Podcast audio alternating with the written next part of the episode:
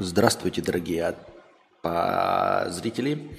С вами ежедневный подкаст Константина К. И я его Константин К. Второй сегодняшний разговорный подкаст. Может быть, я не знаю, какие-то другие люди придут и захотят сегодня поговорить со мной или нет. В межподкасте, между двумя подкастами в один день, хотя технически это два дня, у нас пришли два доната, на которые мы сейчас и ответим. Напоминаю вам, ребята, что нужно подписываться на канал, прожимать колокольчик, включать уведомления, потому что скоро уведомления в телеге закончатся. В телеге будут уведомления только о новых видосах или о чем-то выдающемся происходящем, ну или, например, о киностримах. Об, об, об обычных разговорных подкастах уведомления приходить в скором времени не будут, возможно. Поэтому прожимайте колокольчик, подписывайтесь, включайте уведомления, чтобы знать о следующих эфирах из Ютуба. Как вы это делаете для всех других каналов, кроме моего. Спокойной ночи, буду засыпать под ваш терпкий тембр, если сможете. Если у нас будет достаточно донатов, чтобы успели заснуть.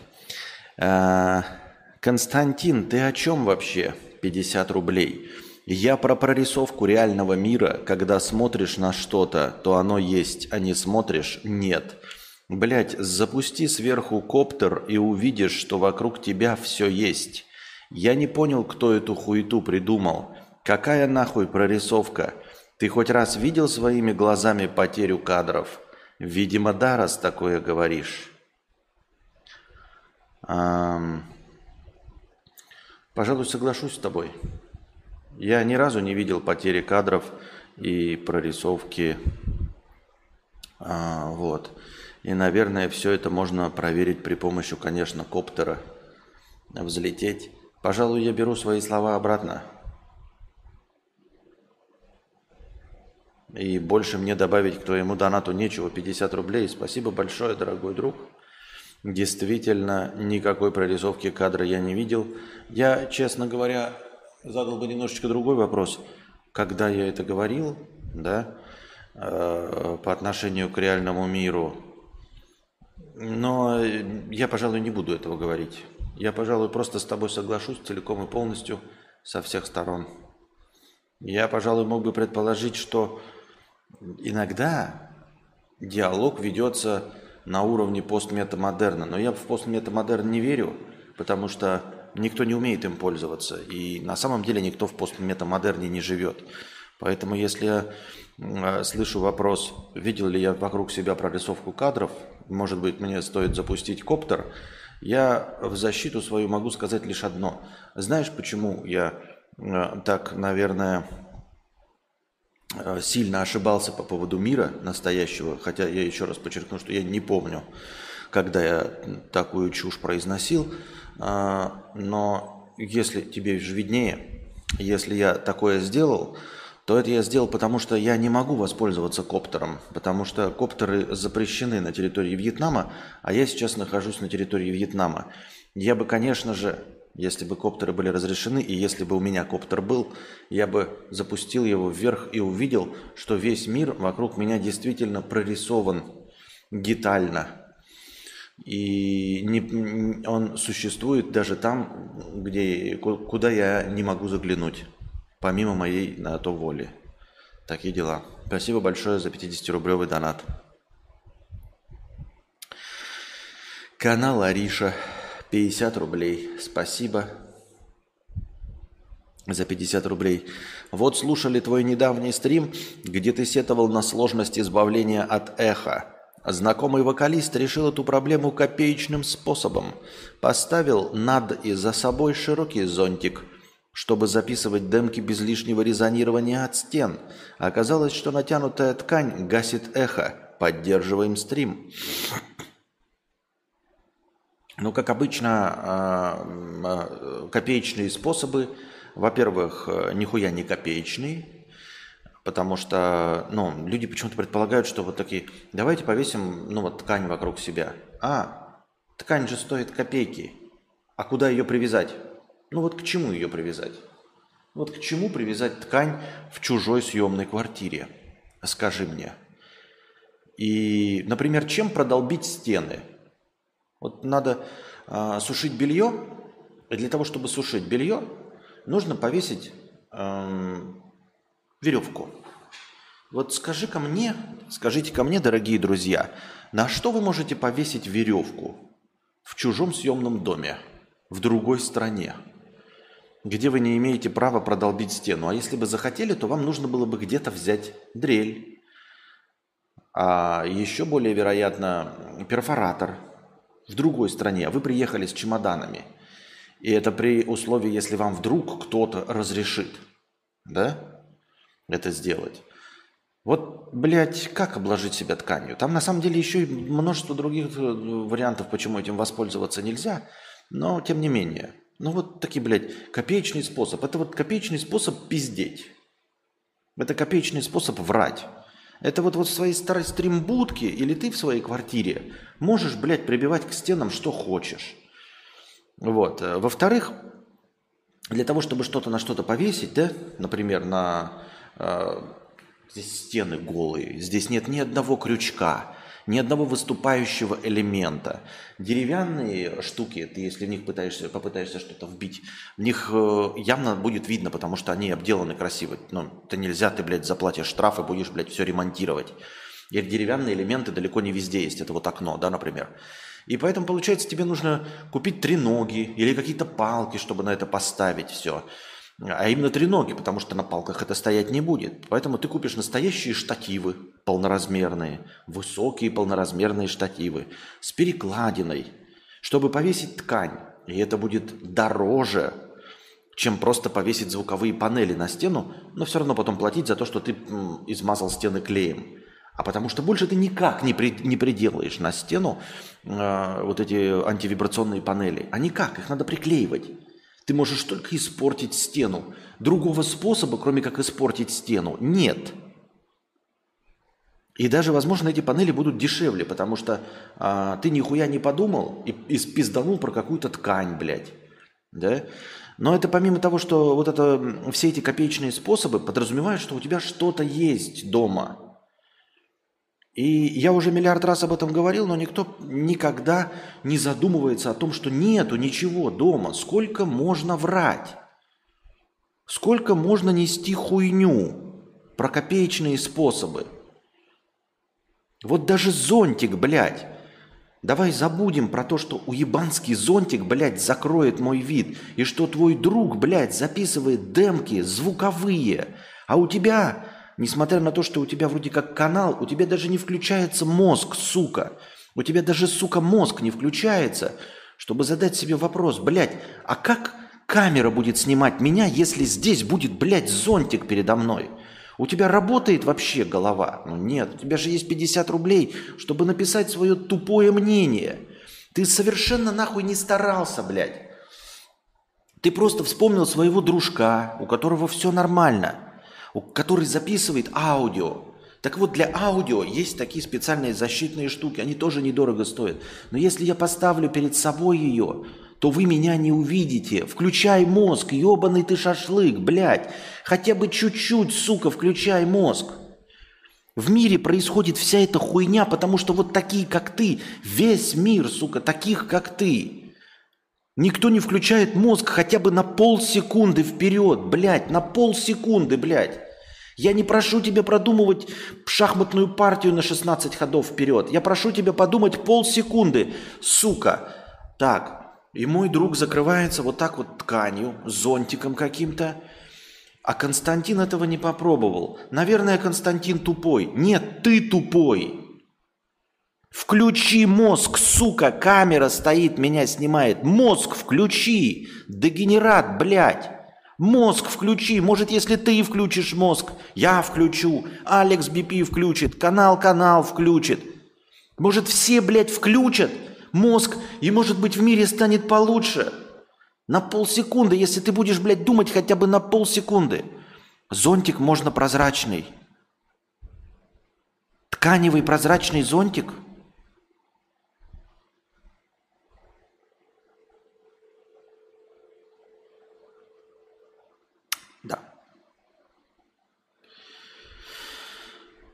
I got my horses in the back.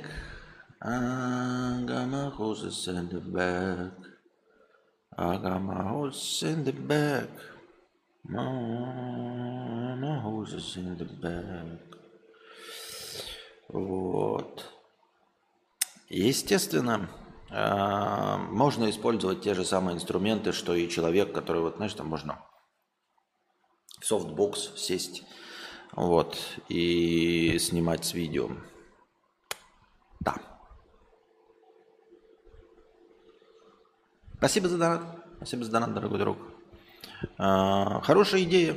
Хорошая идея. Наверное, завтра куплю зонтики прозрачные, с прозрачной тканью, вот, которые не будут мешать снимать камере. А, вот, возможно, придумаю, как их закрепить. Их же нужно еще закрепить.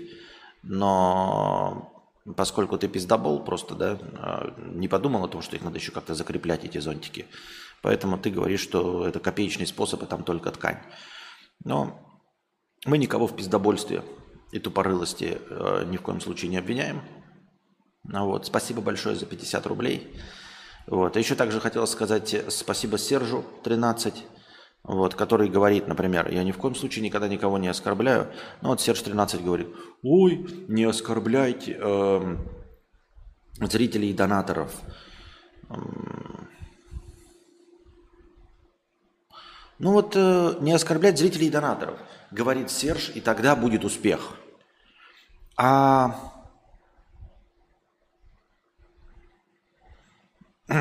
Прости меня, дорогой канал Ариша, я ни в коем случае, я тебя не обзывал. Я просто говорю, что способ тупорылый, да? Вот. Эм.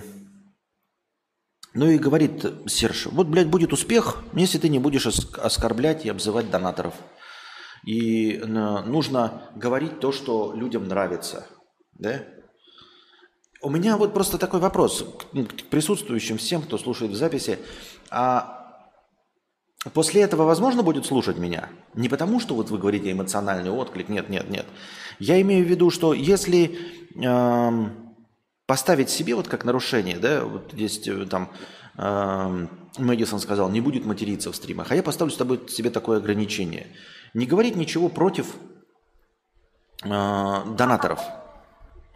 Вот. Можно ли, ну, типа после этого будет меня слушать вообще? Ну, то есть, каждый мой ответ, у меня должен быть стоять запрет на отрицательную реакцию, давайте скажем так, да? То есть, мы читаем донаты любые, и у меня есть запрет на отрицательную реакцию. Алекс би пи, тысяча рублей с покрытием комиссии. Спасибо большое за покрытие комиссии. Значит, и мне советовал Серж тринадцать, говорит, вот выдавал примеры все, да, что нужно вот донаторам отвечать позитивно и положительно. Ни в коем случае не обзывать, как, да, не засирать ответы. Тогда им будет нравиться донатить. А что останется от контента? У меня такой вопрос. Останется ли это под... Ну, то есть, не растеряю ли я вообще все? То есть, сейчас, например, да, есть какая-то часть э, донатов, на которые можно ответить, просто ни с чем не связанных. Есть часть откровенно тупорылых донатов, да. Э, и я тупорылым, э, на тупорылые донаты отвечаю, что они тупорылые. Вот, как акула. Вы не обижайтесь ни в коем случае. Э, ну, потому что, блядь, если тупорылые написали, то что делать-то? И вот, э, есть часть донатов тупорылые. И если я не буду отвечать, да, вот на позитивные отвечаю позитивно, а, как, знаете, супер правило такое, а на негативные отвечаю позитивно. То есть на все позитивно отвечаю. От этого останется хоть какой-то контент? Ну, то есть, вообще, в чем будет вопрос? Ну, давайте перечитаем еще раз эти донаты. И будем отвечать так, как будто бы я слушаю Сержа тринадцать, и он мне советует отвечать так, как нравится э, донатору. А он и рекомендует именно отвечать, как нравится донаторам. То есть тогда у меня и будет супер донаты, если я буду отвечать так, как нравится донаторам. Э, у меня есть один, одно небольшое сомнение. У меня есть, кажется, такое ощущение, что никто не захочет слушать мои ответы вообще. То есть в целом, в принципе, не потому что, как я уже сказал, эмоционально, и люди любят смотреть, как я засираю. Нет, нет. А, самоценность вообще ответа пропадет. Понимаете? просто самоценность ответа пропадет. Если ты, например, вот я отвечаю, например, на вопрос два плюс два будет четыре, да? десять минус пять отвечаю, будет пять. А когда отрицательный ответ получается, меня спрашивают, а сколько будет пять минус десять? Я отвечаю пять. Или два, или три. Я не имею права сказать минус пять. Не имею права назвать отрицательное число. Имею ли я право считаться калькулятором? То есть, если я два плюс два, так четыре. десять плюс пять – пятнадцать. десять минус пять – пять. А пять минус десять? Я такой, пять. Не, позволь, это неправильно. Ну хорошо, один плюс три – четыре. один минус три – два. Но это же неправильный ответ. Ты, ты, ты не калькулятор. Ты не отвечаешь на вопросы правильно. Нахуй ты такой нужен? А как нравится донаторам? Серж тринадцать говорит, что донаторам нравится, когда им отвечают ну, положительно, позитивно, когда их не оскорбляют. Но, ну, в смысле, я ни в коем случае никого не хотел оскорбить, да? Когда их не обзывают. Ну вот вопрос, да, канал Ариша. Вот слушай, тут недавний твой стрим, где ты советовал на сложность избавления от эха. Знакомый вокалист решил эту проблему копеечным способом. Поставил над собой широкий зонтик, чтобы записывать демки без лишнего резонирования от стен. Оказалось, что натянутая ткань гасит эхо. Поддерживаем стрим. Спасибо большое, канал. Я обязательно завтра куплю зонтик. Это очень хороший совет, я об этом не подумал. Я по глупости своей, как дебил, подумал, что зонтики, любые штуки, которые прикрывают, они закроют меня от камеры. Но я ж тупой, поэтому спасибо большое. Действительно, как же я такой дурачок, глупышка, не подумал о ткани-то. Вот. И что ткань надо, надо что-то повесить, я тоже об этом не подумал. Ну ладно, спасибо большое, спасибо большое, дорогой канал Ариша. Очень хороший совет. Вот. Завтра же куплю зонтики и обложусь ими. Вот. Так что, ребят, не обессудьте, после завтрашнего дня вы меня не будете видеть. Но главное, что канал Ариша доволен своим полезным советом, и мы его послушаем.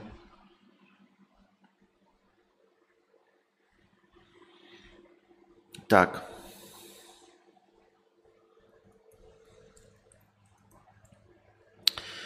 Сейчас. I got my horse in the back. Oh, my horse is in the back. I got my horse in the back. Oh, oh my horse is in the back. Сейчас, подождите пять секунд, ребят. Так.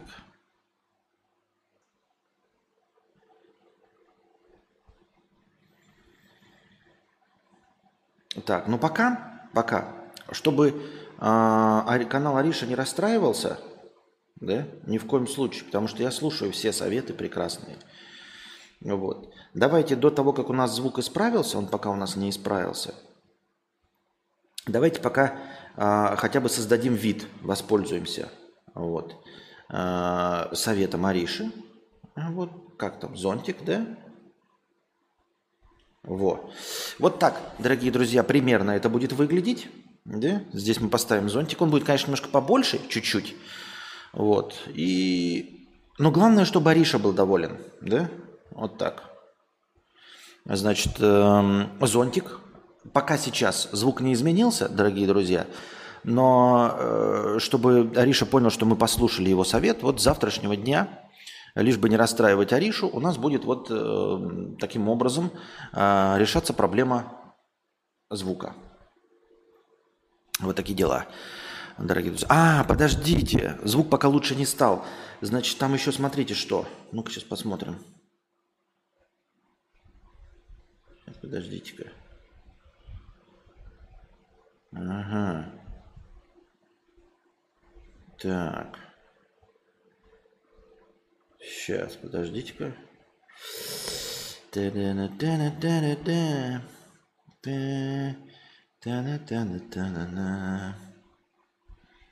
нам, кажется, сказали, что зонтик-то прозрачный должен быть, по-моему, да? Ну-ка. Вот. Пускай будет прозрачный зонтик. Что-то не стал прозрачным. Подождите.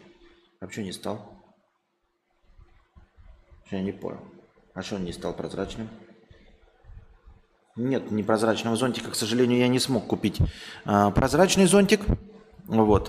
Так нужно прозрачной тканью зонтик брать, но дед дает. Так я пытаюсь, пытаюсь купить с прозрачной тканью зонтик. Но что-то пока не получается. Ага, ну, сука. Блять. Хуль ты непрозрачный, тут-то нихуя. Мразь, а. Что-то не становится прозрачным. Блять.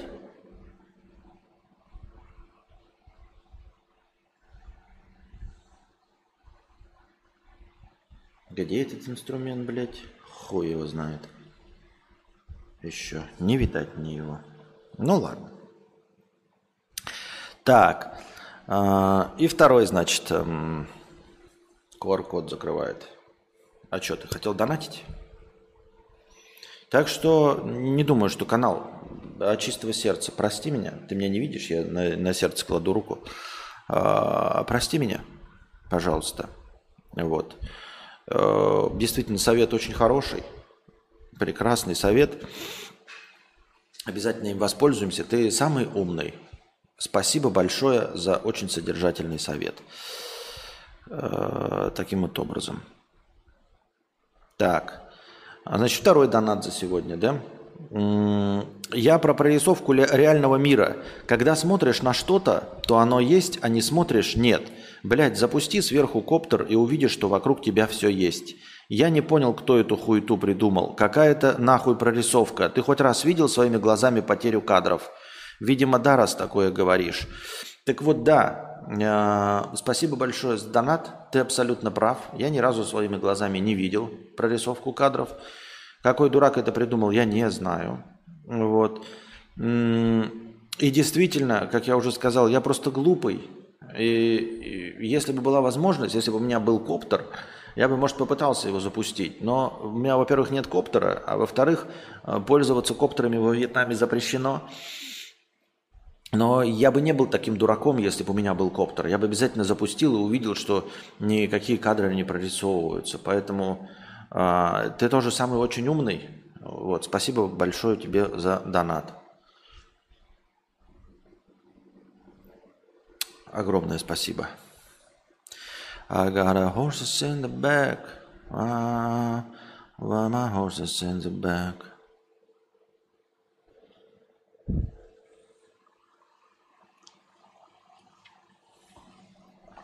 Антон Казаков пишет. Психоаналитики быстро решают этот психоз с аграми на советы. Спасибо, Антон. Твое мнение очень важно для меня. Ты мой друг, товарищ. От чистого сердца тебе большое спасибо. И я как раз и думал над тем, как же мне решить проблемы с аграми на советы, которые мне кажутся не самыми адекватными. Вот. Думал, как же мне справиться? И никаких вариантов не было абсолютно. Вот прям не знал, не знал. Сижу э, в раздумьях, терзаюсь. Думаю, что же мне может помочь? Психоаналитики, спасибо, Антоша. Обязательно воспользуюсь твоим советом и пойду к психоаналитику, чтобы быстро решить проблему с этим психозом. Как же я жил раньше без твоего прекрасного совета? А-а-а. Знаете, ребят... Я что-то стал такой... Ах, вот что Мэдисон говорит все время.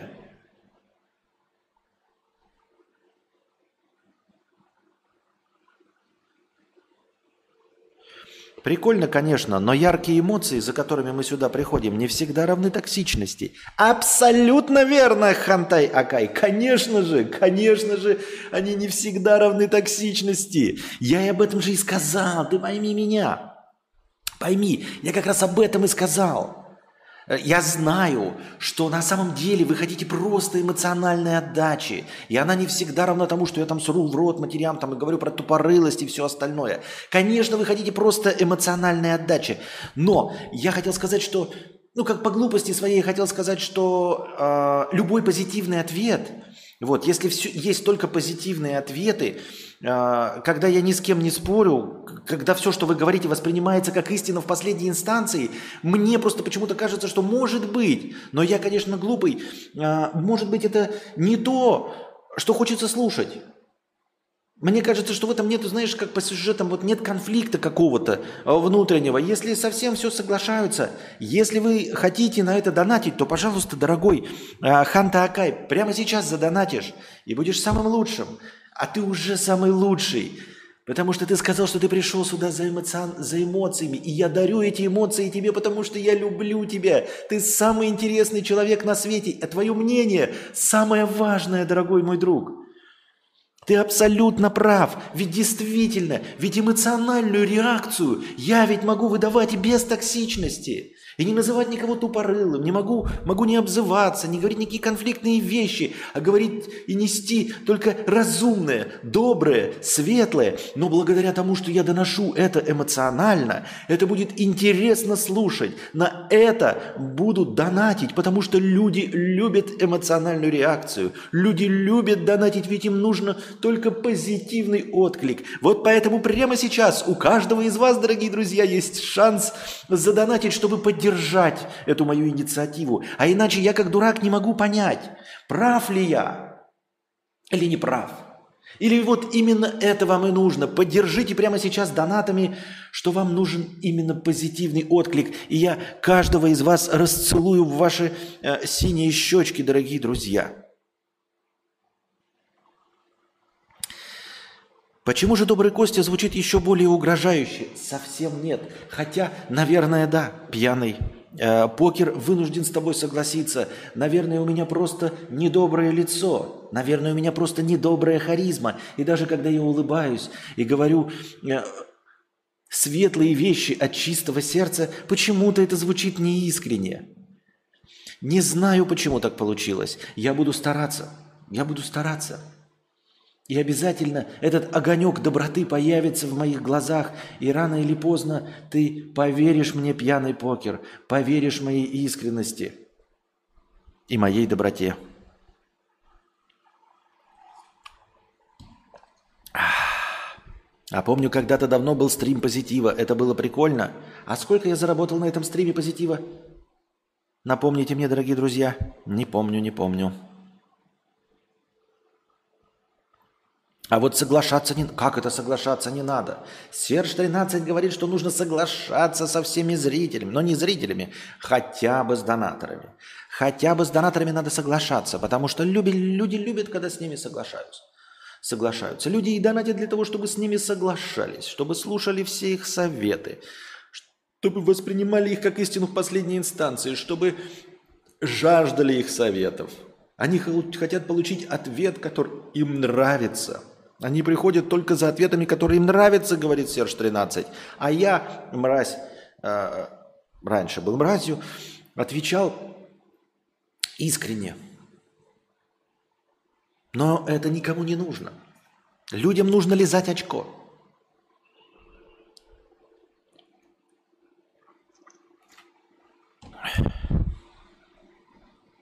Без сарказма делай, это дает обратный эффект.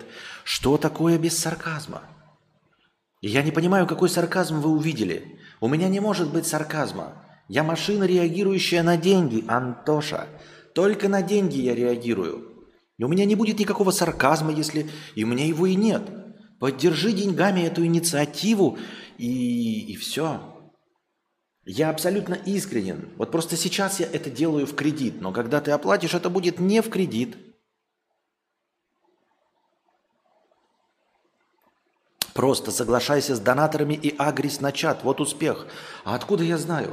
Может быть, ты будущий топовый топ-донатор. Может быть, ты только сидишь и ждешь, когда я лизну тебе очко достаточно глубоко, чтобы задонатить мне. М?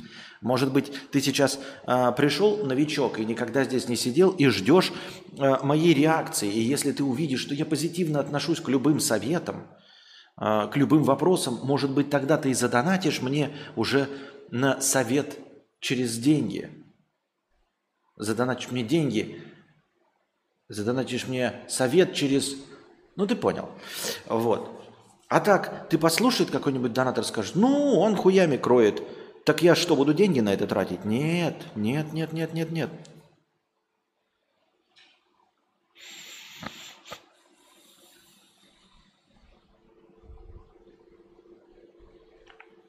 Вот как сейчас, там еще были обращения котятки и тому подобное. Понятно. Костя перестал всех банить. Там еще... Так, э, куда еще добрее и позитивнее? Как рубли отправить? По ссылке в описании. Так. Хочу простыню отправить, но с РФ карты. Подскажите, как, плес? Ну, как, через Donation Alerts? Donation Alerts прикладываешь ссылку на простыню текста и от триста рублей, и вот тебе и простыня. I got my horses in the back. I got my horses in the back. Алекс би пи, тысяча рублей с покрытием комиссии, с позитив.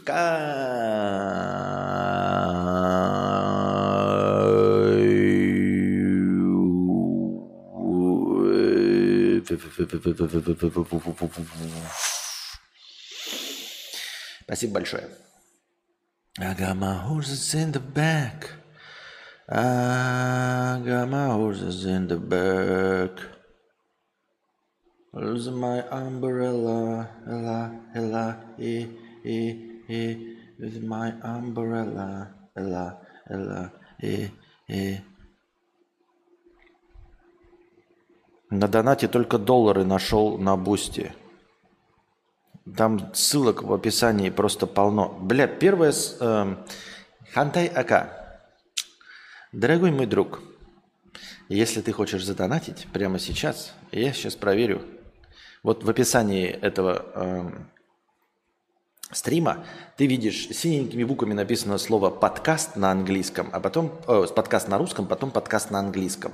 И вот э, следующая строка в описании написана «задонатить», слэш «донейт», потом двоеточие. Вот то, что после двоеточия, это и есть ссылка на донат, дорогой друг.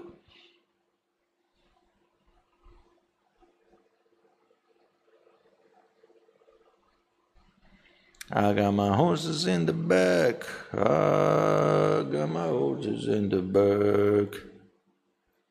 Моменты жизни. Костя, у меня в КС две с половиной тысячи часов, и я не добился никакого успеха. В первые сто часов, как поднял звание, э, так такое же э, две тысячи четыреста часов дальше и держится. Как себе сказать, что это не мое и нужно играть синглплеер? А не надо, нет. Тут смысл в том, что если тебе это приносит удовольствие, продолжай играть. И все. Если это приносит удовольствие, продолжай играть. Если не приносит удовольствие, то не надо ни в чем. Просто не, не надо убеждать себя, что тебе синглплеер или еще что-то. Просто переходи в другую игру, которая приносит тебе удовольствие. Или в синглплеер, или в Call of Duty, или в Rainbow Six, или... Какие там сейчас современные стрелялки-то, я в рот ебу. пабг. А еще есть какая-то, как это не пабг, а еще такая Overwatch. Overwatch. I got my horse in the back. Wow, my horse is in the back.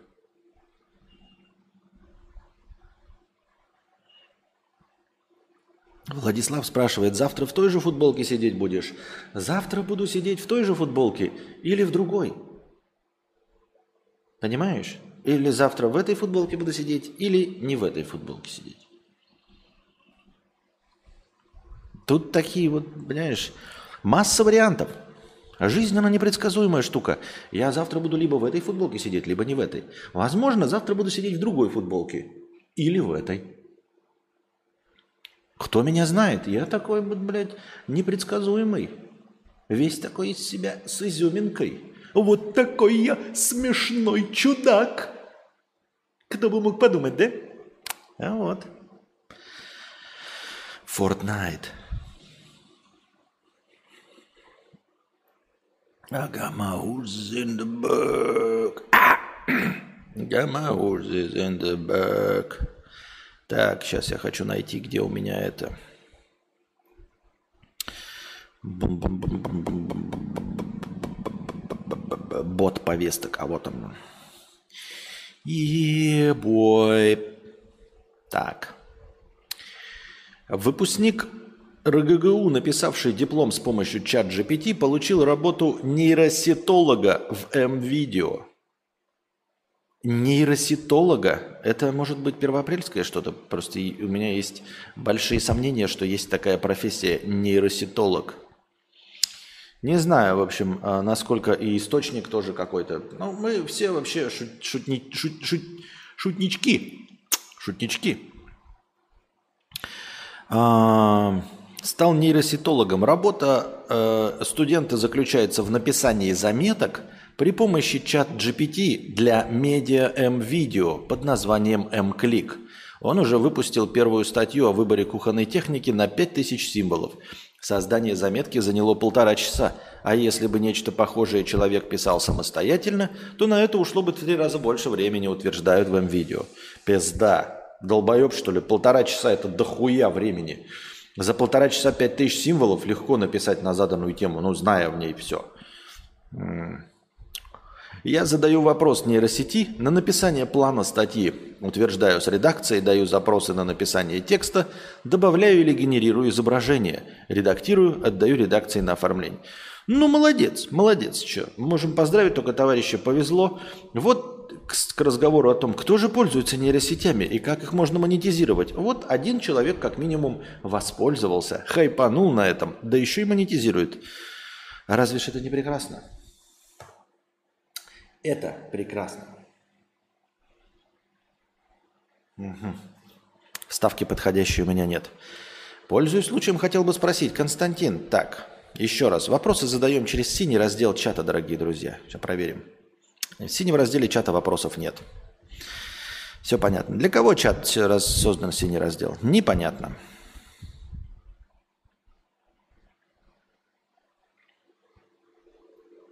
Владислав пишет, футболка хочет, чтобы ее постирали. Владислав, я очень рад, что ты разговариваешь с футболками. Это очень необычное умение. Вот у нас человек, тут только что в новости прочитали, который разговаривает с чатом джи пи ти и сумел это монетизировать.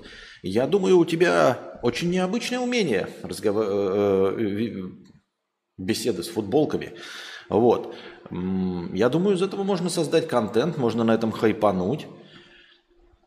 И если футболки тебя при этом не обманывают, как чат джи пи ти, то у них можно узнать много интересного о хозяевах.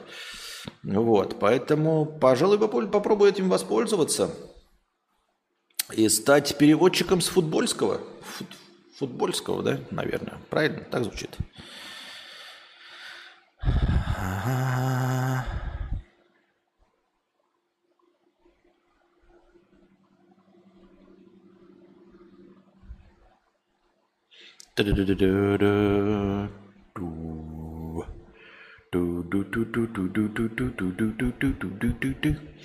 Почти каждый пятый житель России предпочитает проводить выходные лежа в кровати. Столько же россиян считают идеальным выходной, проведенный на берегу моря или океана.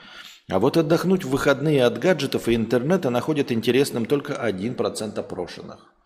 Какой из этого следует вывод? Для меня, на самом деле, никакого вывода из этого не следует. Я не знаю, что я должен после этого понять. Для меня это неудивительно. Может быть, немножечко интересным кажется тот факт, что всего лишь одна пятая, почему не шестьдесят процентов, вот, насчет полежать на выходные.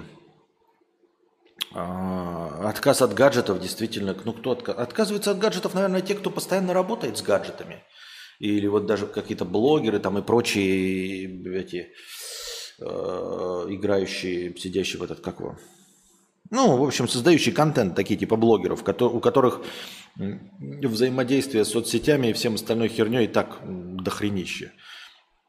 Все остальные, зачем им отдыхать от гаджетов? Гаджет это приятно.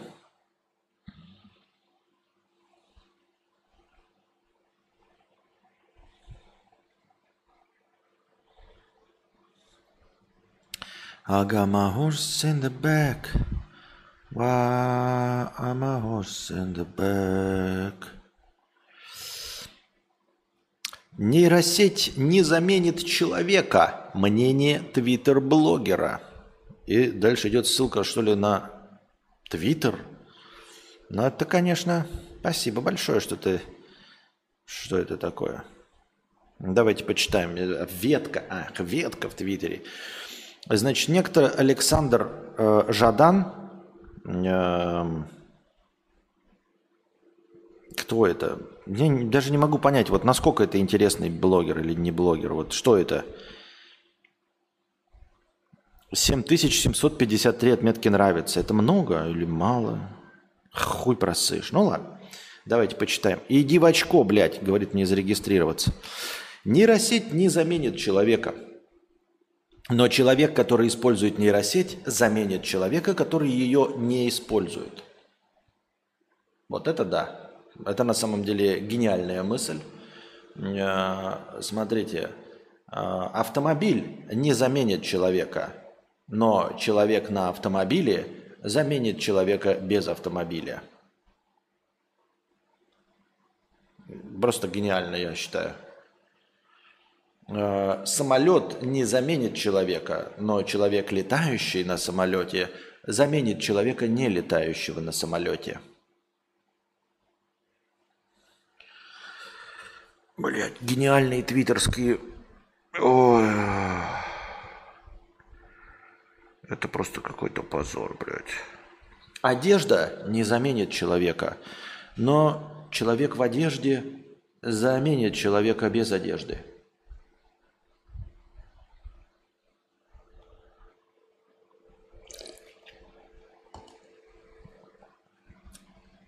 Говно не заменит человека, но человек какающий заменит человека не какающего, потому что долго не какать нельзя, умрешь. Гениально, просто гениально. Твиттер поражает воображение своей гениальностью всегда. Объясню это на примере своей работы, экспертизе коллег, эксперименту по общению с людьми с помощью чат джи пи ти. Это тред. И подсвечу, возможно, неочевидное. Нейросети ускоряют рутинную работу, освобождая время для более интересных задач. Какие интересные задачи? В мире вообще нет никаких интересных задач. Нет интересных задач, блядь. Никогда не было интересных задач. Есть терпимые задачи, а есть вообще, которые невозможно выполнять. Ну ладно. Профессии с линейными задачами сократятся, комплексные профессии изменятся. Вот это да. Ничего себе, какая содержательная мысль. Мне кажется, ее написала нейросеть. Мне кажется, для этого...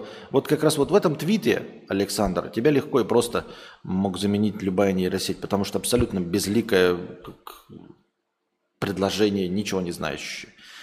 Нейросеть просто еще один инструмент. Она не сделает всю работу за вас. Нужны скиллы, чтобы направлять ее в нужное русло, делать факт-чекинг, да и в целом смотреть, не написала ли она какую-то чушь. А такое все еще бывает. В смысле, все еще бывает. Она в целом чушь пишет. И факт-чекинг занимает, в принципе, столько же времени, сколько написать с нуля. Чем вы лучше разбираетесь в теме и чем точнее сформируете э, запрос, тем лучше отвечает чат джи пи ти, в особенности для работы. Говоря о себе, о, иди нахуй, а какая-то душная хуйня. Я думал, там интересно будет, а это просто душная хуйня. Он, у него нет никаких нормальных, веселых, забавных аргументов. Это просто, блядь, вот смотрите, я, блядь, сделал запрос, а мне дало текст. Ебать, как интересно. Спасибо большое.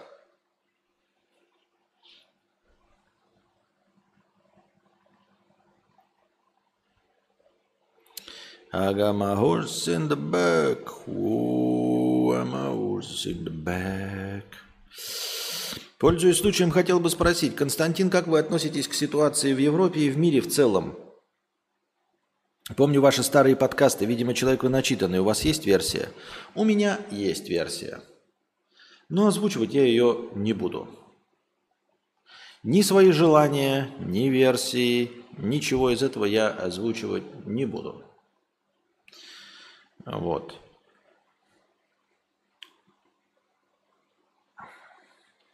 Константин, есть ли какой-то понятный план Б, если стриминг загнется, и на какое время есть подушка безопасности?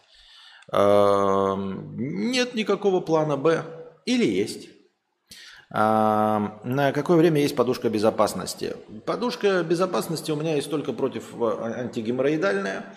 Вот. Другой подушки безопасности у меня нет. Была еще подушка безопасности в автомобиле, хотя, по-моему, в автомобиле ее вытащили. Не уверен. Другой подушки безопасности у меня нет. А, есть ли какой-то понятный план Б? Я уже говорил, что планы все можно засунуть в очко. А, например, двадцать первого февраля две тысячи двадцать второго года у меня был какой-то план, и я его придерживался. А вот сейчас я нахожусь во Вьетнаме. И мой план можно вертеть на хую. И поэтому после этого момента я не строю никаких планов. Вот. А, ни на какое будущее. Ну, то есть только на самое ближайшее. И то, естественно, держа в голове вероятность того, что я подохну в ближайшие полсекунды. Или в ближайший день в пепле ядерного огня. И все мы вместе подохнем в пепле ядерного огня. А, планирование в современном мире считаю абсолютно бессмысленным. Дурной затеей.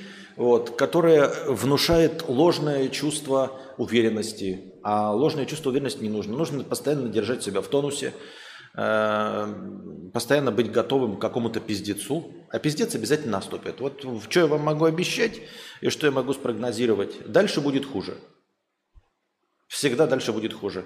Моя жизнь подсказывает, что еще ни разу не становилось лучше. Становилось только хуже. Вот. Можно обратить внимание, что как становится, можно судить по курсу доллара по отношению, например, к рублю. Вот. За всю свою историю, которую я наблюдал в течение своей жизни, доллар только дорожал. Что бы ни происходило, на дальней дистанции он только дорожал. Иногда бывали какие-то перетрубации, но это, как знаете, солнечный день посреди сезона дождей. Бывают солнечные дни, но в целом тебя нахуй зальет все равно сезоном дождей, и ты захлебнешься. Таким образом, планирование просто, как я уже сказал, нецелесообразно, потому что оно внушает ложное чувство уверенности. Ты расслабляешься, а расслабляться нельзя. Вот если ты не расслаблен, а постоянно держишь в очко, очко в напряжении, то, может быть, протянешь чуть-чуть подольше, если держишь постоянно очко в напряжении. А планировать ничего невозможно. Как я уже сказал, вот все планы были. А, ничего в этом мире не зависит от тебя. Вот этого, видимо, ну, возможно, еще многих людей колдоебит, что на самом деле мы никак не влияем на ситуацию. Вот люди в Турции тоже сидели-сидели, думали, там деньги копили, еще что-то, да? Такие начинали, обои купили, ремонт делать в доме, а потом произошло землетрясение. Ну и что? А люди сидели, обои копили, копили, и началась война. Ну и что? Ну, планируй ты сколько твоей душе угодно. Можешь планировать. Я не особенно планирую. Я хочу больше денег, чтобы здесь и сейчас, вот прямо здесь сейчас, без плана, допустим, как-то улучшить свою жизнь и жизнь людей вокруг меня. Но план, ну какой может быть план, ебать? Сейчас завтра зарежет кто-нибудь тебя, блядь, рояль свалится. Ядерная бомба взорвется. Обязательно наступит, подтверждаю, как человек на ремиссии. Обязательно наступит. Вот.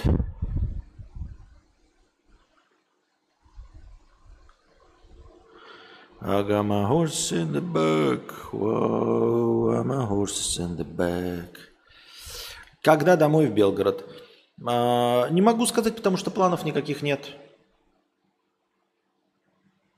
Ну, могу сказать, блядь, ну вот тоже не могу сказать, не, не могу сказать.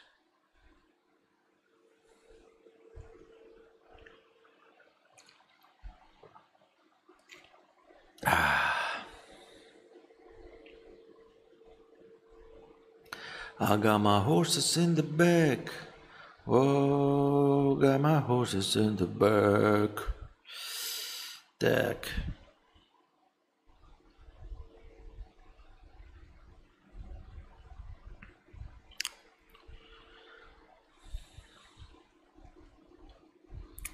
В Таиланде не продлили сорокапятидневный безвизовый режим для россиян.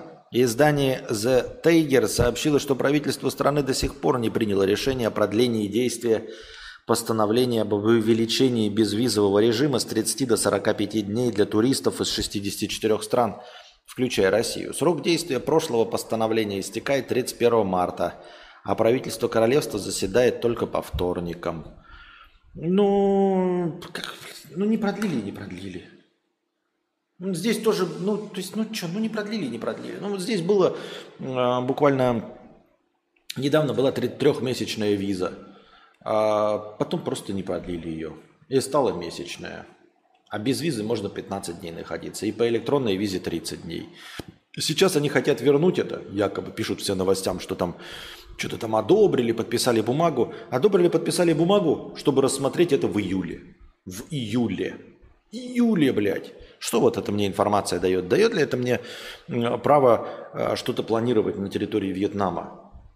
Теоретическое изменение политики, э, э, визовой политики в июле две тысячи двадцать третьего года. Да вы смеетесь, что ли? До июля две тысячи двадцать третьего года можно не дожить. Можно не дожить до завтрашнего дня. Завтрашнего дня. Вот и все.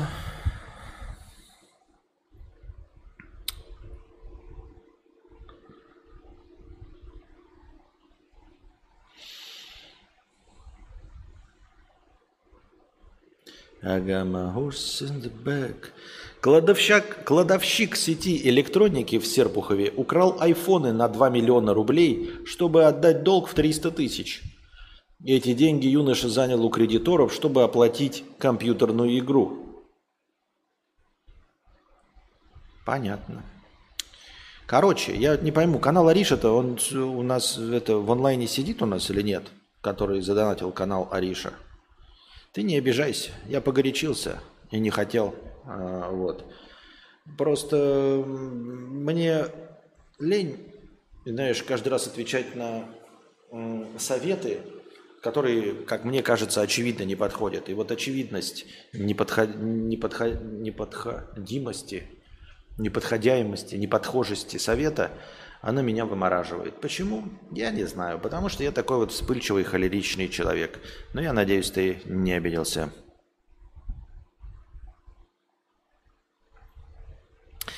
Так, в Серпухове девятнадцатилетний, кто там пишет, что простыню кинет. Ждем простыню. Где простыня? В Серпухове девятнадцатилетний кладовщик сети магазинов электроники украл со склада магазина несколько телефонов и компьютер, чтобы расплатиться с долгами. А в них он влез из-за компьютерной игры. Когда работодатель его простил и не уволил, он ограбил его повторно на два миллиона рублей. Это вот к разговору о том, что нужно давать шансы. Да? Один мой знакомый... А что мой знакомый? Телефон, ой, этот магазин Медиамаркт давно закрылся и ушел из России еще задолго до всего этой хуйни, потому что он хуево работал не по правилам Российской Федерации. Я уже рассказывал, я работал, и нас всех уволили тоже за недостачу огромную телефонов на открытии. А телефоны спиздили по-настоящему люди.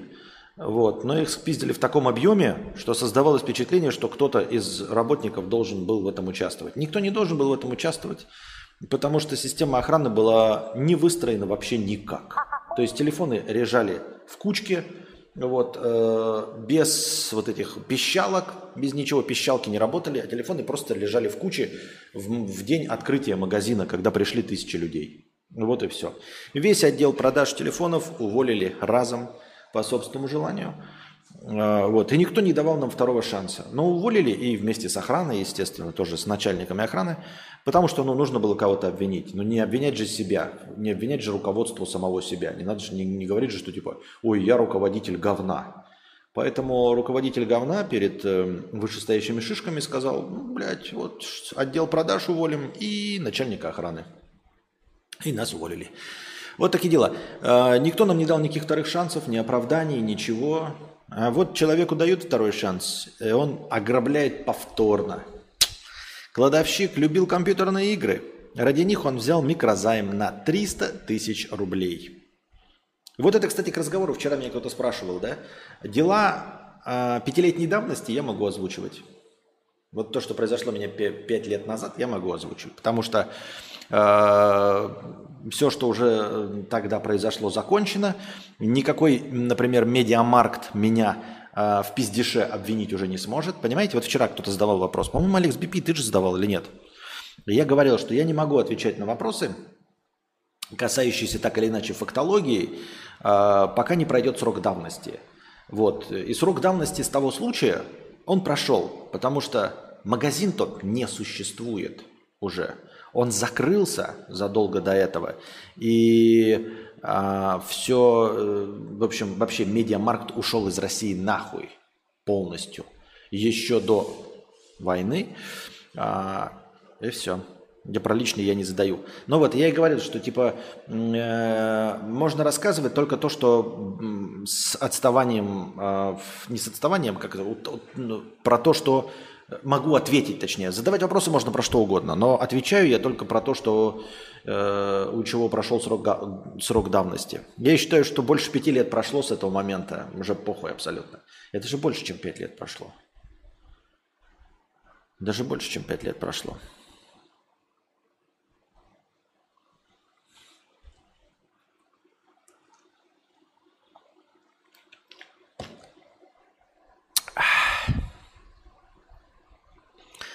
Кладовщик любил компьютерные игры. Ради них он взял микрозайм на триста тысяч рублей. Когда коллекторы потребовали его вернуть деньги, юноша решил украсть технику со склада, на котором работал, и продать. А вот я работал кладовщиком, ни разу ничего не украл. Не крал ни телефона, ничего. Обвиняли меня точности так же. Ну, то есть, как бы... Ну, не то, что подменяли, никакой ни уголовки, ни полиция, ничего не приезжала. Просто сказали, по собственному желанию, идите нахуй. Мы... вас обвинить не можем, ну потому что вы не виноваты. То есть там как бы прямым текстом не говорилось, но говорилось типа, мы вам ни статью не можем написать, ну типа как это, уволить по статье, ни полицию не можем вызвать, ничего. Увольтесь, пожалуйста, по собственному желанию, потому что ну, я же не могу начальству сказать, что это я дурак. Вот. Ночью молодой человек вынес с работы девять дорогих телефонов и компьютер. Преступление попало на камеры видеонаблюдения. То есть, ну, человек сам работает, знает, где камеры видеонаблюдения, и, в общем-то, под камеры выходит. Ну, молодец, что можно сказать. Кражу раскрыли. Ничего себе. Кладовщик все вернул. Его простили и не уволили. Тогда юноша украл пятнадцать айфонов на общую сумму два миллиона рублей. Похищенную технику он продал на радиорынке и выручил за нее триста двадцать тысяч рублей. пятнадцать новых айфонов в коробочках. В коробочках, блядь. Он продал за триста двадцать тысяч рублей. Вернул долги коллекторам и сам сдался полиции. Ну вот это вот интересный, кстати, момент. И сам сдался полиции. Вернул долги коллекторам и сам сдался полиции. Очень интересно. Какие там были коллекторы? У кого он занял? Ну серьезно, да? То есть понятное дело, что человек не от большого ума, там все дела... Но какие были коллекторы? Он же ведь сдался. То есть он не глупый настолько, чтобы рассчитывал убежать с этим всем, да? Его поймали под камеру, и он такой, я еще раз это сделаю, но мне нужно просто время пойти и сдать. И сдал эти айфоны за триста тысяч рублей. У него был долг триста, и он сдал по триста двадцать, то есть как раз еще проценты двадцать тысяч рублей. И отдал это коллекторам и пошел сдался. Там какие-то очень, мне кажется, коллекторы такие.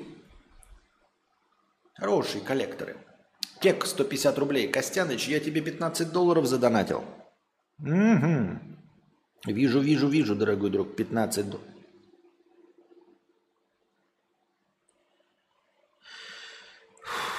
Че это такое мне? Какие-то, блядь... Формула один коллектаблс какую-то хуйню мне там рекламировать нихуя.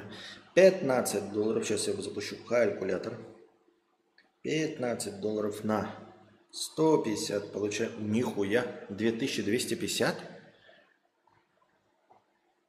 Что-то этот аттракцион невиданной щедрости надо закрывать, потому что э, денег-то он приносит немного, а заставляет сидеть прям продолжительное время. две тысячи двести пятьдесят. Да? Нихуя себе. Спасибо большое за пятнадцать долларов, Кек. Вот. Так, аттракцион невиданной щедрости сбавляет обороты, ребята. Не до нуля, конечно, но э, до ста. Теперь один У С Д Т принимается по курсу сто. Не сто пятьдесят, а сто. Ну, вообще, ю эс ди ти равен одному доллару. Сколько там? семьдесят один, семьдесят два рубля. семьдесят два очка хорошего настроения. Но у нас он принимается для вашего удобства, для понимания, сколько вы задонатите. Для того, чтобы все-таки мотивировать вас донатить, принимаются по курсу ровно сто.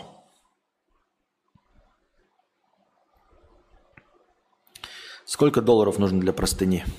Каких долларов? Куда?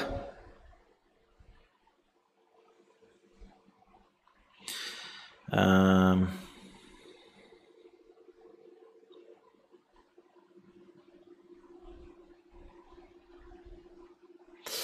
Можно историю расскажу? Чисто радостью поделиться. Мой товарищ был призван на защиту Родины, а потом он был посмертно удостоен звания героя. Я смирился, а вчера он мне позвонил. Чудеса случаются. Ну, главное, что в твоей жизни происходят хорошие события. Мы поздравляем тебя с тем, что в твоей жизни происходят хорошие события, и ты веришь в чудеса. Константин, а насколько удобнее использовать ю эс ди ти, чем условные рубли с рублевой карты? Э, э, насколько удобнее?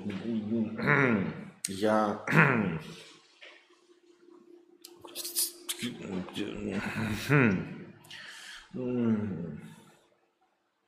Ну, положим, ты вспахиваешь землю, вот, знаешь, там мотыга, и привязана она к лошади. А можно мотыгу привязать к быку. Вот вопрос. Что удобнее, лошадь или бык в привязке к мотыге? Ничего не удобнее. Это два разных животных, и все. Я не знаю, какой, о, как, о каком удобстве идет речь. Удобства вообще нет. Мы бесправные граждане, ну, типа, э, за территорией Российской Федерации, где никакие карты не работают. Поэтому как-то речь об удобстве тут вообще не идет. Я не очень понимаю. Ничего не удобнее ничего.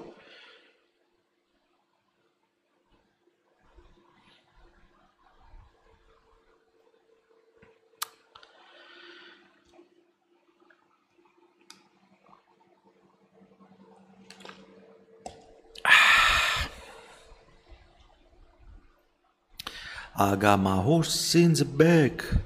Oh, agama horse in the back. Я имел в виду то, насколько меньше теряешь на конвертации и тому подобное, а, про удобство. Эм... Да я не знаю, как сказать. Ну, я же принимаю, например, ю эс ди ти. Что значит на конвертации теряю? Я больше теряю на том, что я принимаю ю эс ди ти. Гораздо больше. Ну, то есть, если при, при условно, например, э, ты мог задонатить две тысячи, например, рублями, вместо этого ты задонатишь двадцать долларов, э, двадцать ю эс ди ти. Естественно, две тысячи лучше, чем двадцать ю эс ди ти. Даже при переводе, при любых э, конвертациях две тысячи лучше, чем двадцать ю эс ди ти. Потому что двадцать ю эс ди ти это будет тысяча четыреста рублей. И две тысячи с комиссиями в переводе на ю эс ди ти это будет больше, чем двадцать. Какие угодно комиссии. Самую невыгодную комиссию бери, но две тысячи э, при переводе в ю эс ди ти получится больше, чем двадцать. Но это же не, мы же не говорим об этом. Кто, такого нет. То есть тут суть в том, что это так не работает. У людей нет таких там типа возможностей либо в ю эс ди ти, либо это, э, либо рублями. Нет. То вот суть в том, что если я не буду принимать ю эс ди ти, то люди такие, ну, значит, никак. Либо ю эс ди ти, либо никак. Я готов донатить только в ю эс ди ти. Я ничем заниматься не буду этой хуйней. Так что вот все. Отправил простыню на Бусти. Ханта, а почему ты не мог отправить Donation Alerts? Я не понимаю, как ты отправил простыню на Бусти? Что значит отправил простыню на Бусти? Как... I got my horse in the back. Oh, got my horse in the... Я просто не понимаю, почему и как вы это делаете. Почему не в Donation? Ну ладно, на Бусти так на Бусти, хуй с ним. Окей. Так.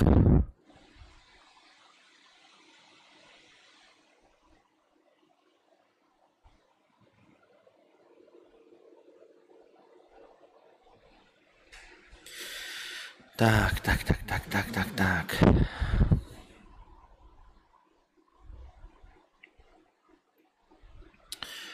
А, ну, лишаюсь донатной девственности. Я давно тебя слушаю, спасибо большое. Но только сейчас доначу. Be gentle, как говорится. Не надо меня услаждать, накидывай на лопату или не накидывай, будь честен. Давай тему немного задам. Я тут столкнулся с кризисом среднего возраста опять. Живу вроде нормально, крыша есть, не своя, но съемная. Жена, работа в ай ти, игры понемногу свои разрабатываю, но все не может быть просто. У меня в детстве были мечты. После поступления в вуз им пришлось подрезать крылья, потому что многое стало недоступно. Дипломатом или международным переводчиком я стать не смог бы уже. Тогда меня это сильно демотивировало. Потом через пару лет я узнал, что в фехтовании я тоже опоздал, ибо в моем Зажопинске не было никаких секций или кружков, кроме кружков на столе. Ха. Каждый такой момент сопровождался апатией и физической самоизоляцией до того, как это узаконили. Недавно я начал перекатываться в разработчики-программисты и осознаю, какой гэп между мной и сеньорами вокруг меня. Просто потому, что они точнее знали, куда идти. Так вот, кризис сейчас...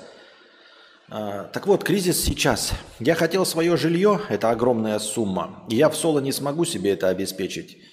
Я хотел машину, это реально, но только через пару-тройков десятков лет. Я хочу мотоцикл, это относительно реально, но вместе с правами и самим байком потребует от меня четыре-пять лет копить и страдать. А еще начали недавно попадаться ролики про байкеров, которые летают на двести-триста км в час. Ты как-то говорил, что мечты хороши в свое время, типа я хочу велик в пятнадцать, я не хочу велик в двадцать пять. Так вот и тут, я хочу байк, пока я не старый не... и не немощен, пока я смогу на нем ездить, но я не смогу это сам себе обеспечить. Я каждый раз подрезаю крылья своим мечтам, и от этого хочется прямо без всяких приукрас э... расстроиться очень сильно. Зачем мои абсурдные мечты с детства поощряли? Почему мне не говорили «ты гусь деревенский», одебеливший э, от многолетнего покоса травы, завареное мясо и картошку. Какие тебе переводы на международных встречах? Иди лучше права получай на трактор. А дело в том, что, здесь вот я прервусь, э, не имеет значения, э, возвращали тебя с небес на землю или нет. Дело в том, что это не управляется семьей. Ты, к сожалению, начнешь мечтать вне зависимости от того, что тебе говорят в семье и насколько тебя приземляют. Приземлять можно человека сколько угодно, но ты все равно будешь хотеть велосипед, потому что велосипед существует объективно, и дети на этом велосипеде объективно катаются.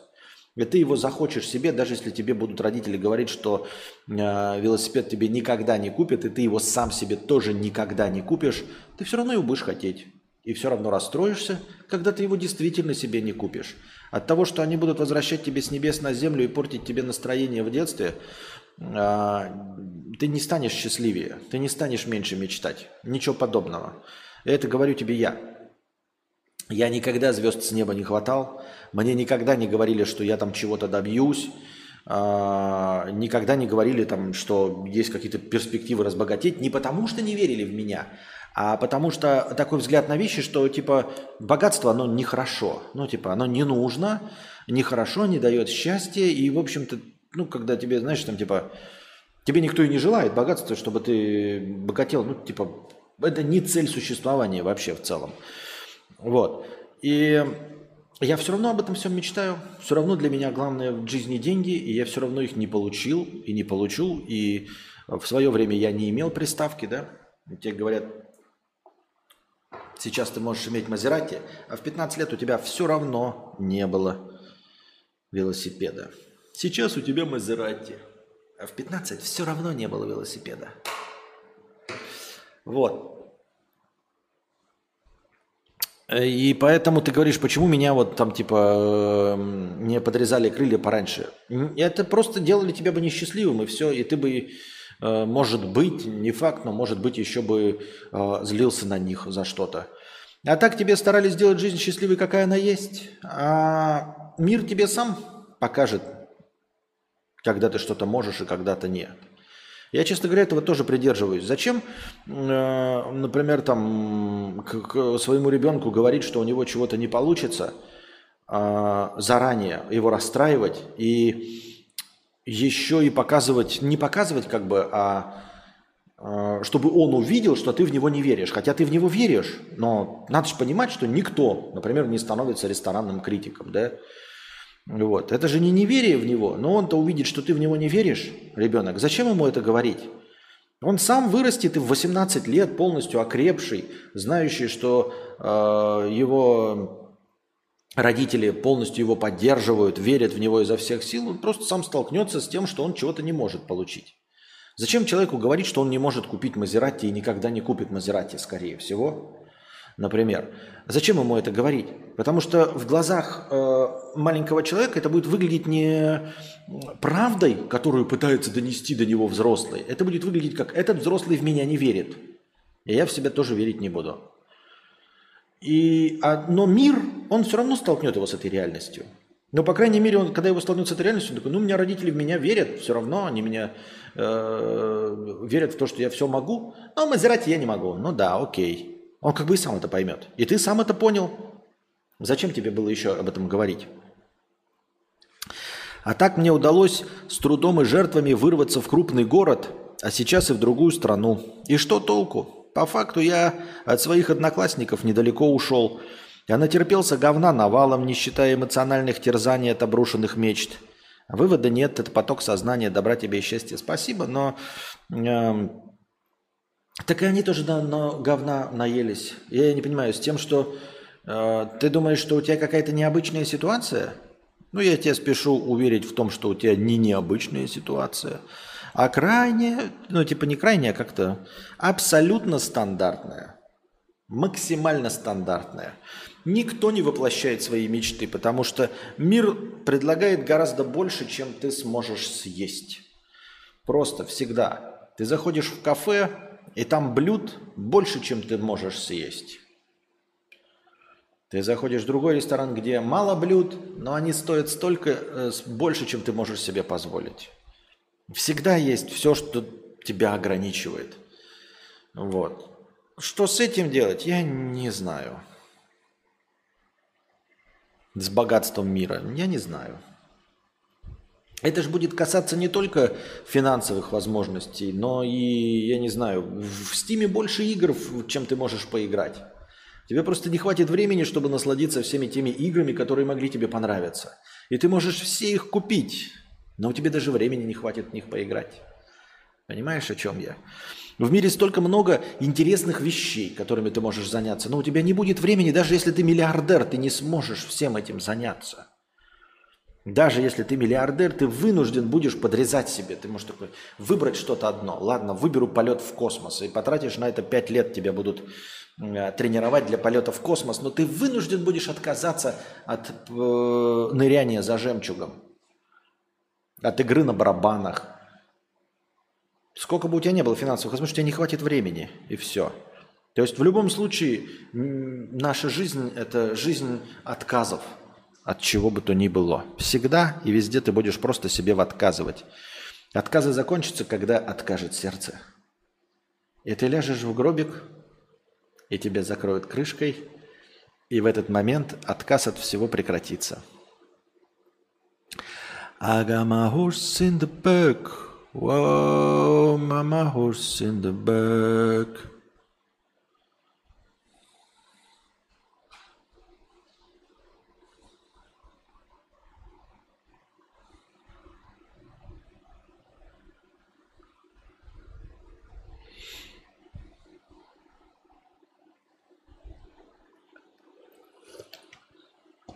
Можно еще Достоевского начать читать, перечитывать. Там вообще мрак. В школьной программе есть АХЗ, откуда потом мечты. Мечты, мечты, ля-ля-ля-ля. Ля-ля-ля-ля.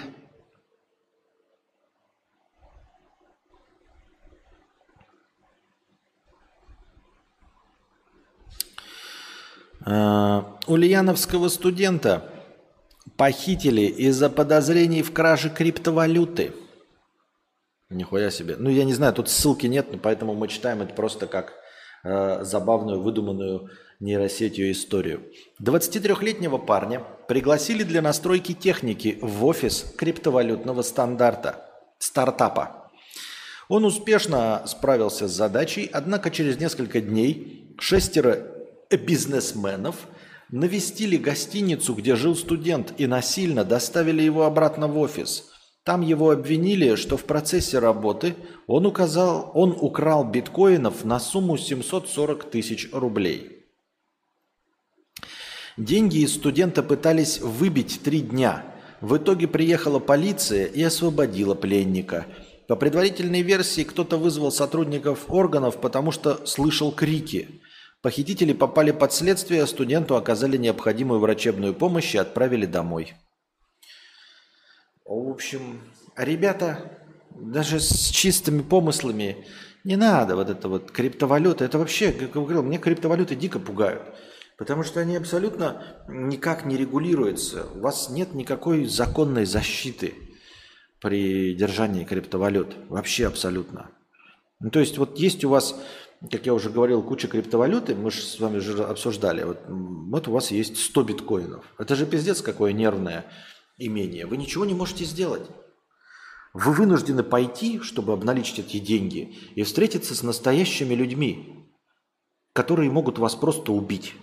Вот в любом обменнике, да, даже если он находится где-то там, я не знаю, в Москва-Сити, например, у вас нет никакой гарантии, что человек, который вот вам сейчас выдал, не позвонил, не сказал: встречайте на выходе этого черта, засовывайте ему в жопу утюг и забирайте все его биткоины, которые у него есть. И это не только в Москва-Сити. Вы можете так вот прийти в Техасе, я не знаю, в Венесуэле, где угодно, в Эквадоре. Вы просто приходите и говорите: я хочу обналить, получить настоящие деньги за биткоины. Вот. Даже если вы хотите продать вот биткоин, он переводит какая-нибудь э, криптобиржа, да, или что-то такое, такое. Я хочу перевести один биткоин. А они все же открытые э, кошельки. Там же все видно. И вы такие: я хочу перевести один биткоин, а вы мне платите деньги на мой счет. И указываете: э, Василий Иванович Д. на карту Сбербанка. И вот в этом криптообменнике все в цифровом виде, вы никуда не приходите. Они такие видят: переведен один биткоин, а на счету еще девяносто девять биткоинов. Куда перевели? Андрей Викторович Б. такой-то. Они, оп, пробивают сразу по базам: Андрей Викторович Б. Понятно, по адресу: улица Академика Лизунова, дом тринадцать, квартира пятьдесят три. Ребята, выезжайте. Там есть какой-то Андрей Викторович Б., на карту которого обналичили только что один биткоин, он нам перевел, это немного, но у него еще девяносто девять на счету. Поэтому берите утюг, кипятильник, вазелин не надо, девяносто девять биткоинов, и все. И к вам выезжают, и больше нет у вас ни жизни, ни девяносто девять биткоинов. Или как? Ауф, ауф, аф, аф. Что? Салам алейкум, а ты уже все фрукты попробовал? Заценил мангустин, король фруктов? Нет, я ж не люблю, я не хочу пробовать. Дельшад, я же типа не, не люблю ничего пробовать. А, типа, я же говорю, я кокоса не ел. Вот я уже тут полгода, получается, живу, и я ни одного кокоса не выпил. Ни одного. Потому что я когда-то давным-давно пробовал, я понял все про кокосы, это не мое, и больше не пью их. Никогда. За полгода я также не искупался ни разу. Что? В море. Потому что я не люблю купаться в море, я не хочу волны. Поэтому я ни разу не искупался. Я консервативен. Я и стар, и всегда был консервативен, поэтому я не хочу ничего нового пробовать. Зачем мне эти мангустины какие-то? Это будет невкусно. Если бы это было вкусно, оно бы продавалось на рынке, понимаешь, Дельшат? Ну, то есть, если это вкусно, оно продается у тебя в магазине. Вкусное все привозят тебе в магазин. Ананасы, клубнику, яблоки, апельсины, мандарины. Потому что это вкусно. А знаешь, почему не привозят дуриан? Потому что он невкусный. Потому что его никто у тебя не купит. Никто не будет тратить деньги, чтобы привезти тебе дуриан. Почему? Потому что он невкусный.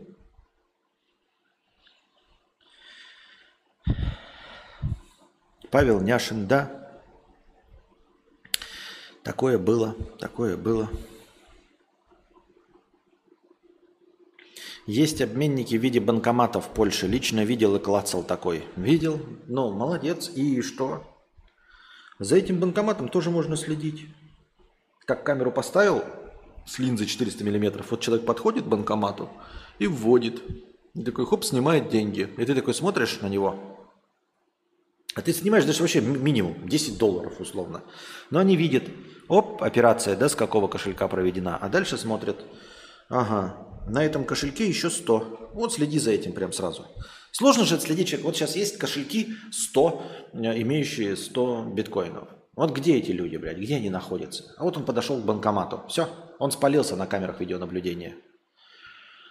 Просто спалился на камере видеонаблюдения человек, у которого есть сто биткоинов. Все, пошли за ним домой. И в Польше э, кипятильник можно купить в Польше? Наверное, можно. Дуриана, который со вкусом лука? Нет, дуриан это который э, со вкусом блевотины. Ну реально прям сочные, настоящие, вот прям блевотины с большим количеством желчи. А что за ку ар код? ку ар код это ю эс ди ти. Донатить в ю эс ди ти.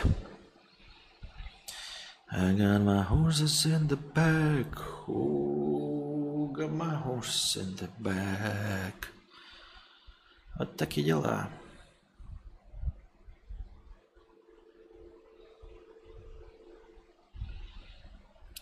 Я обосралась на полпути марафона, но все же установила новый рекорд. Бегунья насрала в штаны во время марафона, но все равно прибежала первой и поставила рекорд.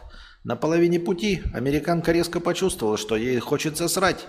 Но так как остановка означает поражение, она посрала по дороге. Понятно. Очень интересная новость. Забавно, что если бы она не обосралась, то мы никогда бы ни о ней, ни о марафоне вообще никогда бы не узнали. А тут мы портрет ее лицезрели. Узнали, что женщина такая существует, что она бегает марафоны. А также узнали, что она какается. Может быть, она бы отказалась от последнего, да? От того, что последнее стало достоянием общественности. Но, тем не менее, такие вот дела.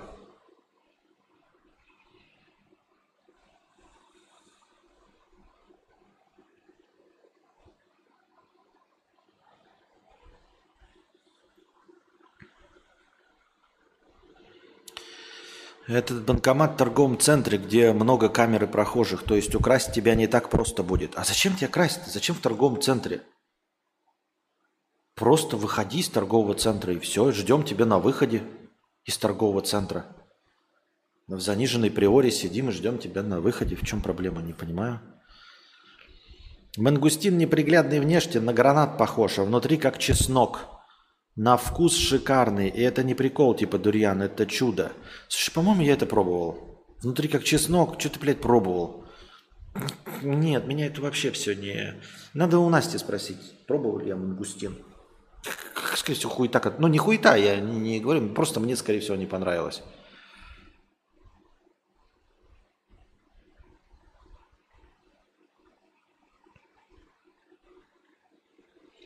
Агамагос. Клиент э, Альфа-банка захотел провести эксперимент и теперь должен банку восемьдесят семь миллионов рублей. Значит, изначально Юрий был должен банку Тинькофф пятьсот четырнадцать тысяч. Я ни в коем случае не, э, ничего не утверждаю. Пусть все это будет... Э, пусть все это будет рассказом из альтернативной вселенной. Значит, Юрий должен был банку пятьсот четырнадцать тысяч. Банк подал в суд, и с мужчины взыскали деньги пятьсот четырнадцать тысяч. А кроме того, Тинькофф приставы отправили исполнительные листы в Альфа-банк, где у Юрия тоже были открыто семь счетов. Только Альфа наложил арест в полмиллиона на каждый из счетов и по нехитрой арифметике мужчина стал должен уже три с половиной миллиона. Удивившись, Юрий обратился в банк, но там ему ответили, что помочь ничем не могут. Тогда должник решил протестировать. Так как я тестирую чат джи пи ти, он решил протестировать систему на прочность и открыть еще один счет в Альфа-банке. А это делается просто в онлайн-банкинге. И через секунду его снова заблокировали, опять с долгом в те самые искомые пятьсот четырнадцать тысяч. Юрий принял правила и решил провести эксперимент. В конце концов он открыл около ста пятидесяти счетов, максимальное число возможных за год. И его баланс теперь показывает минус восемьдесят семь миллионов рублей. В банке тем временем разводят руками и советуют обратиться к приставам. Апдейт. В Альфа-банке прокомментировали данную ситуацию. Банк исполняет решение суда. У клиента долг перед приставами. Банку он ничего не должен. Кроме того, сумма восемьдесят семь миллионов некорректная. Он должен приставам ровно столько, сколько написано в постановлении суда. Арест же накладывается на все счета. Из-за этого показывается суммарный долг. Но это просто особенность отображения в системах, сказали в пресс-службе. Так что он ничего никому не должен. Альфа молодцы, Тиньков молодцы, Юра молодец, приставы молодцы, все молодцы. И канал Ариша тоже молодец. Самый мой любимый канал, особенно ему спасибо за донат.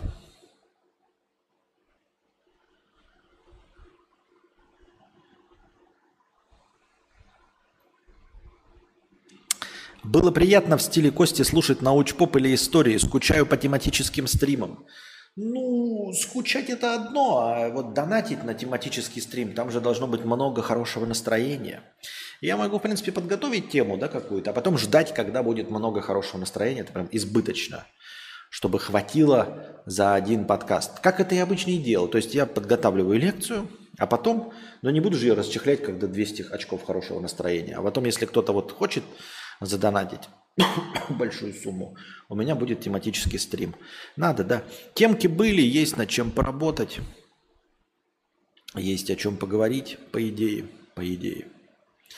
I got my horse in the back. О-о-о. Вот Костю смотрит какой-то вьетнамец, ждет нормальный куш ю эс ди ти и хлоп. Да. Но мне ничего не грозит. Ребята, с такими, извините меня, донаторами, а, как вы, не обижайтесь, дорогие друзья, но с такими донаторами, как вы, мне ничего не грозит. Ну, потому что даже преступный элемент такой будет думать, нахуя я буду кого-то грохать за месячную зарплату? Нахуя я буду хлопать, блядь, рисковать э, международным скандалом за месячную зарплату? Чтобы что, блядь?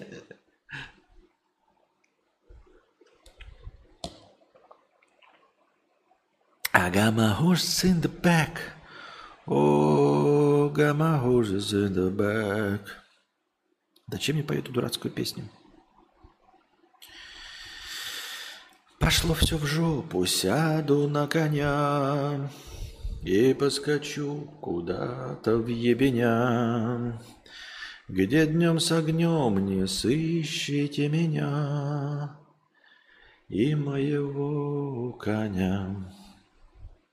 Пошло все в жопу, сяду на коня и поскочу куда-то в ебеня, где днем с огнем не сыщите меня и моего коня. Ты-ди-дим, ты-ди-дим.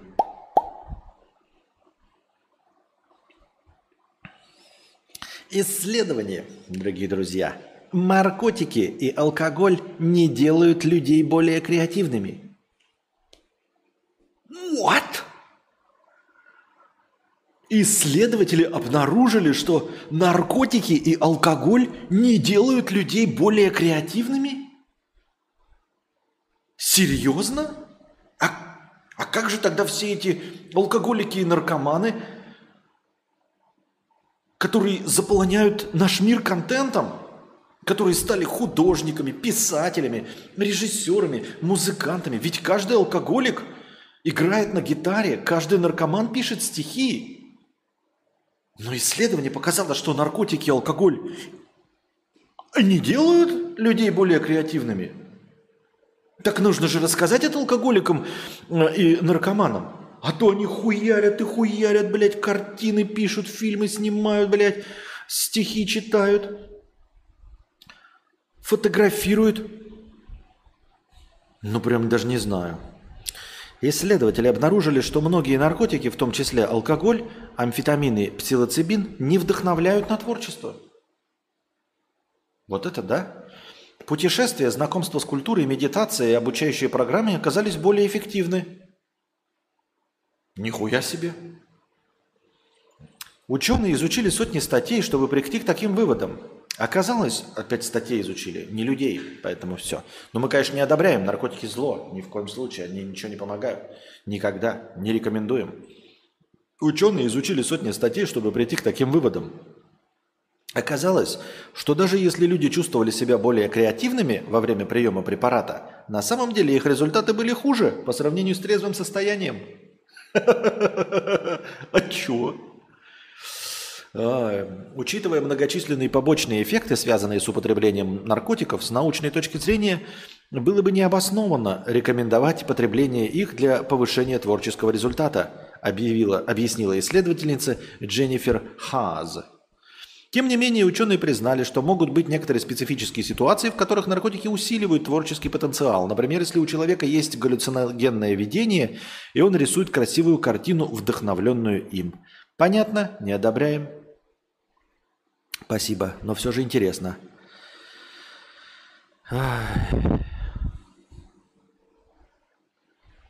Где со днем, с огнем не сыщите меня? И моего коня.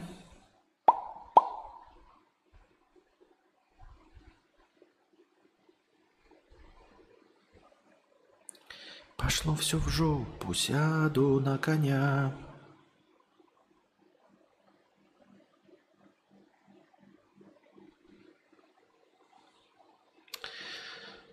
И ускочу куда-то в ебеня. Исследования. Тупые батины шутки помогают в социальном развитии детей.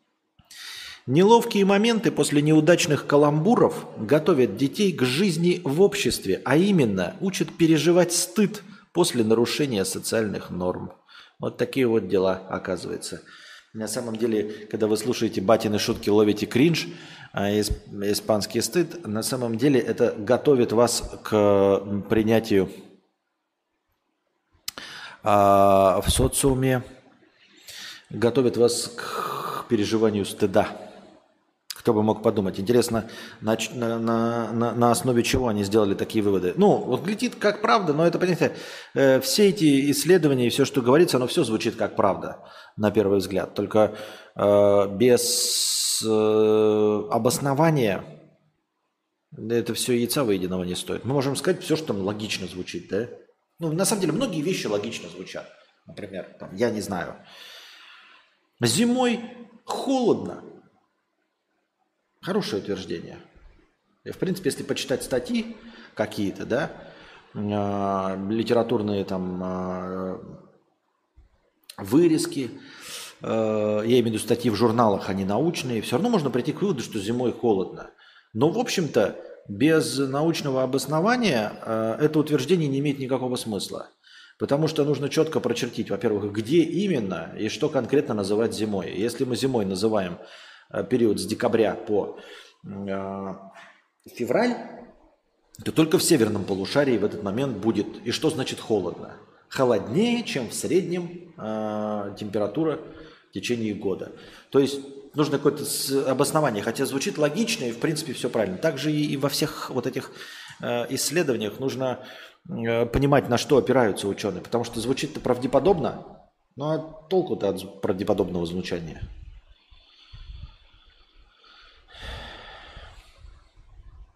Ну все, дорогие друзья, получается, мы сегодня заканчиваем, да? Настроение наше ушло в минус. Большое спасибо Кеку, Алексу би пи, каналу Арише, и человеку, который говорил мне запускать коптер. А, спасибо большое всем донаторам. И Хантай Акаю спасибо. Спасибо большое всем, кто был с нами. Спасибо большое за донаты. Приходите завтра. Приносите ваши добровольные пожертвования на подкаст завтрашний. Донатьте в межподкасте и задавайте ваши вопросы. Все ваши донаты будут учтены, а вопросы будут озвучены. Становитесь спонсорами на Бусти. Это очень помогает. Во-первых, он обеспечивает начальное хорошее настроение. А во-вторых, помогает жить. И э, становитесь спонсорами на Ютубе. А пока держитесь там. Вам всего хорошего. Приятного сна перед рабочей неделей. Пока.